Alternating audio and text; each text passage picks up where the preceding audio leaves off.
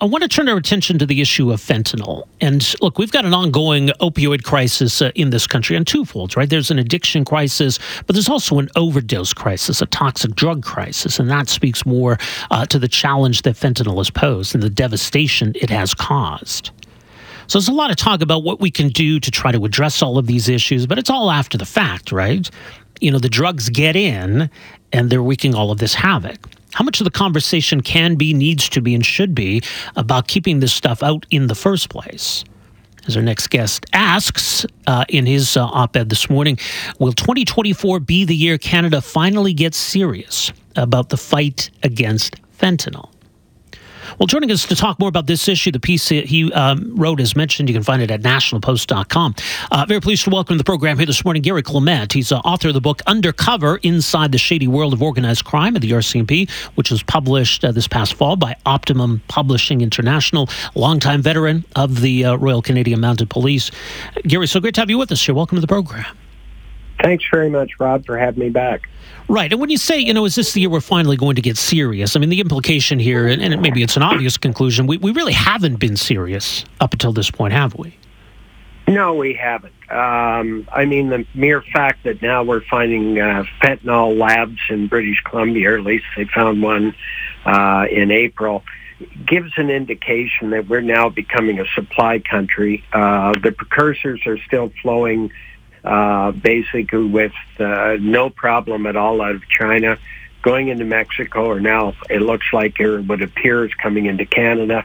And uh, you know the reality of it is we we really got to get a handle on this. But in order to do that, it's time that governments at all levels understand the threat that China poses and that they have formed relationships with the triads, which is the Asian-based organized crime, uh, which works to their benefit and works to the detriment of, basically Western-style countries, including Canada, and the United States. Right, and so this is where we need to start the conversation here. Uh, what is and or who is at the source of this? And, and as you point out in your piece, uh, China is the main supplier of fentanyl to the United States, Mexico, and Canada. Correct. So uh, why? Yep. Well, there's a, you know, there's two uh, rules of thought on it, but the, I think the one that I probably subscribe to, if you go back, and that's what it, you know, history teaches us a lot. I think you'd agree. One of the things that happened uh, in sort of the evolution of China was the opium wars, and you know, I think this is somewhat retaliatory for what happened during the opium wars uh, that really occurred because, uh, it, you know, I mean, the UK allowed it to flow in with unstopped and sort of promoted it, and they ended up with a real addiction problem. Secondly, what it does is it disrupts uh, Canada and the United States because of the drug problem, and it's impactful. So China is, you know, they're able to sort of uh, manipulate countries. I think they've done a very good job of it. We saw it in the last elections. So, you know, there's a lot of reason this is being done, but nobody wants to call it as it is, and that's reality. Um, you know, we need to get serious and accept that there is a risk to China and start putting some really strong controls on it and have those politicians that have got in bed with China, uh, they need to be called in, questioned, and if at all, uh, show that relationship either charge or remove from their roles because it's it is impacting us immensely and it's going to impact us down the road.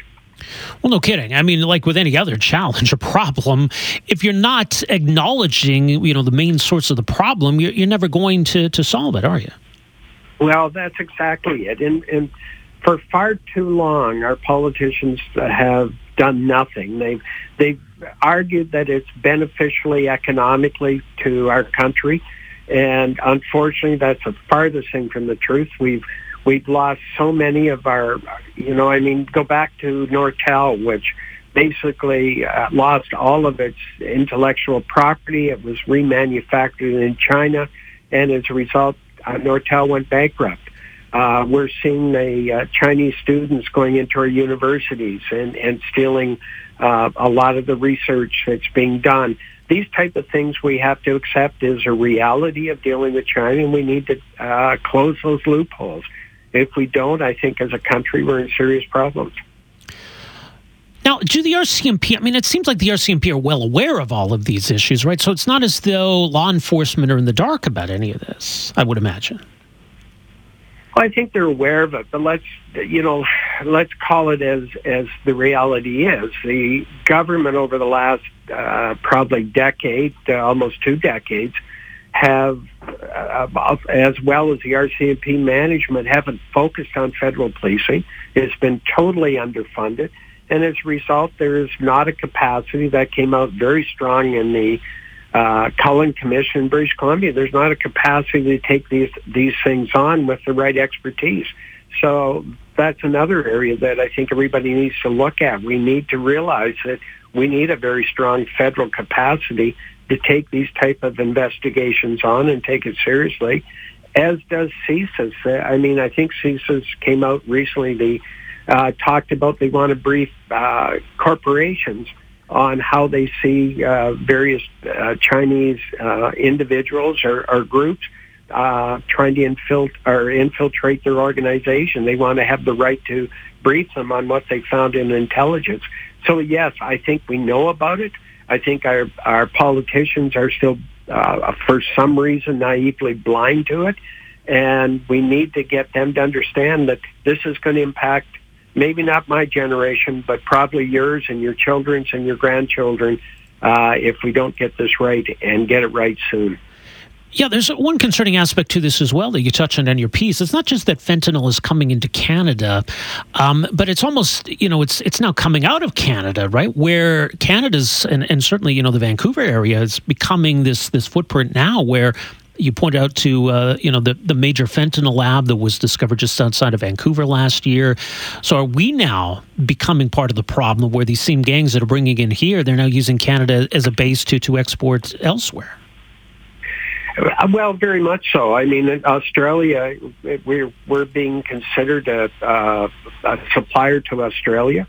Um, you know, we we've had about forty one thousand deaths since uh, 2016. We're losing about 22 people a day uh, because of it. Not only that, the other thing is that it sort of struck me over the Christmas when we kept talking about these hospitals being shut down and not able to cope. And I do know a couple of doctors in a, that work in emergency. And a lot of the reason they're being shut down or not able to cope is because they're having to deal with these uh, overdoses where individuals are rushed in and they're having to deal with them. That takes up three to four medical staff for every individual that rushed in. Well, think of how that affects an emergency ward. So there's a number of impacts that we really need to look at that are hitting us square in the face, but we're not calling it what the reality is. And I think we need to get a handle on it.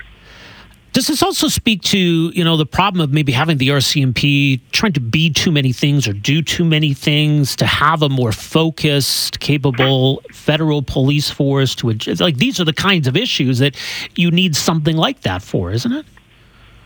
Rob, I've been, I guess, uh, espousing that view for ten years. Uh, I, I loved my time in the RCMP. It was a great organization, but we're dealing in a different world.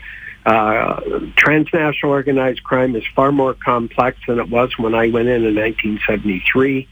And the RCMP has to quit being all things to all people. I was on the panel in Alberta that uh, espoused a view that we uh, Alberta should have its own provincial police service and its own municipal services because we need a strong federal force. And what provinces and municipalities need to realize they can argue and fight to keep the RCMP as a municipal force, but indirectly it's impacting them because that means that the federal side of the RCMP is not going to be beefed up as quickly as it should be, and that directly impacts transnational and criminal organizations in municipalities and provinces. So yes, we need to take this seriously. The RCMP needs to be uh, focused on federal policing so we can take these things on like the FBI and DEA. We mentioned your op-ed. It's uh, up at nationalpost.com, and we mentioned the book uh, that was released just this past fall. It's called Undercover Inside the Shady World of Organized Crime and the RCMP. Garry, thanks so much for making some time for us here this morning. Really appreciate your insight on all this.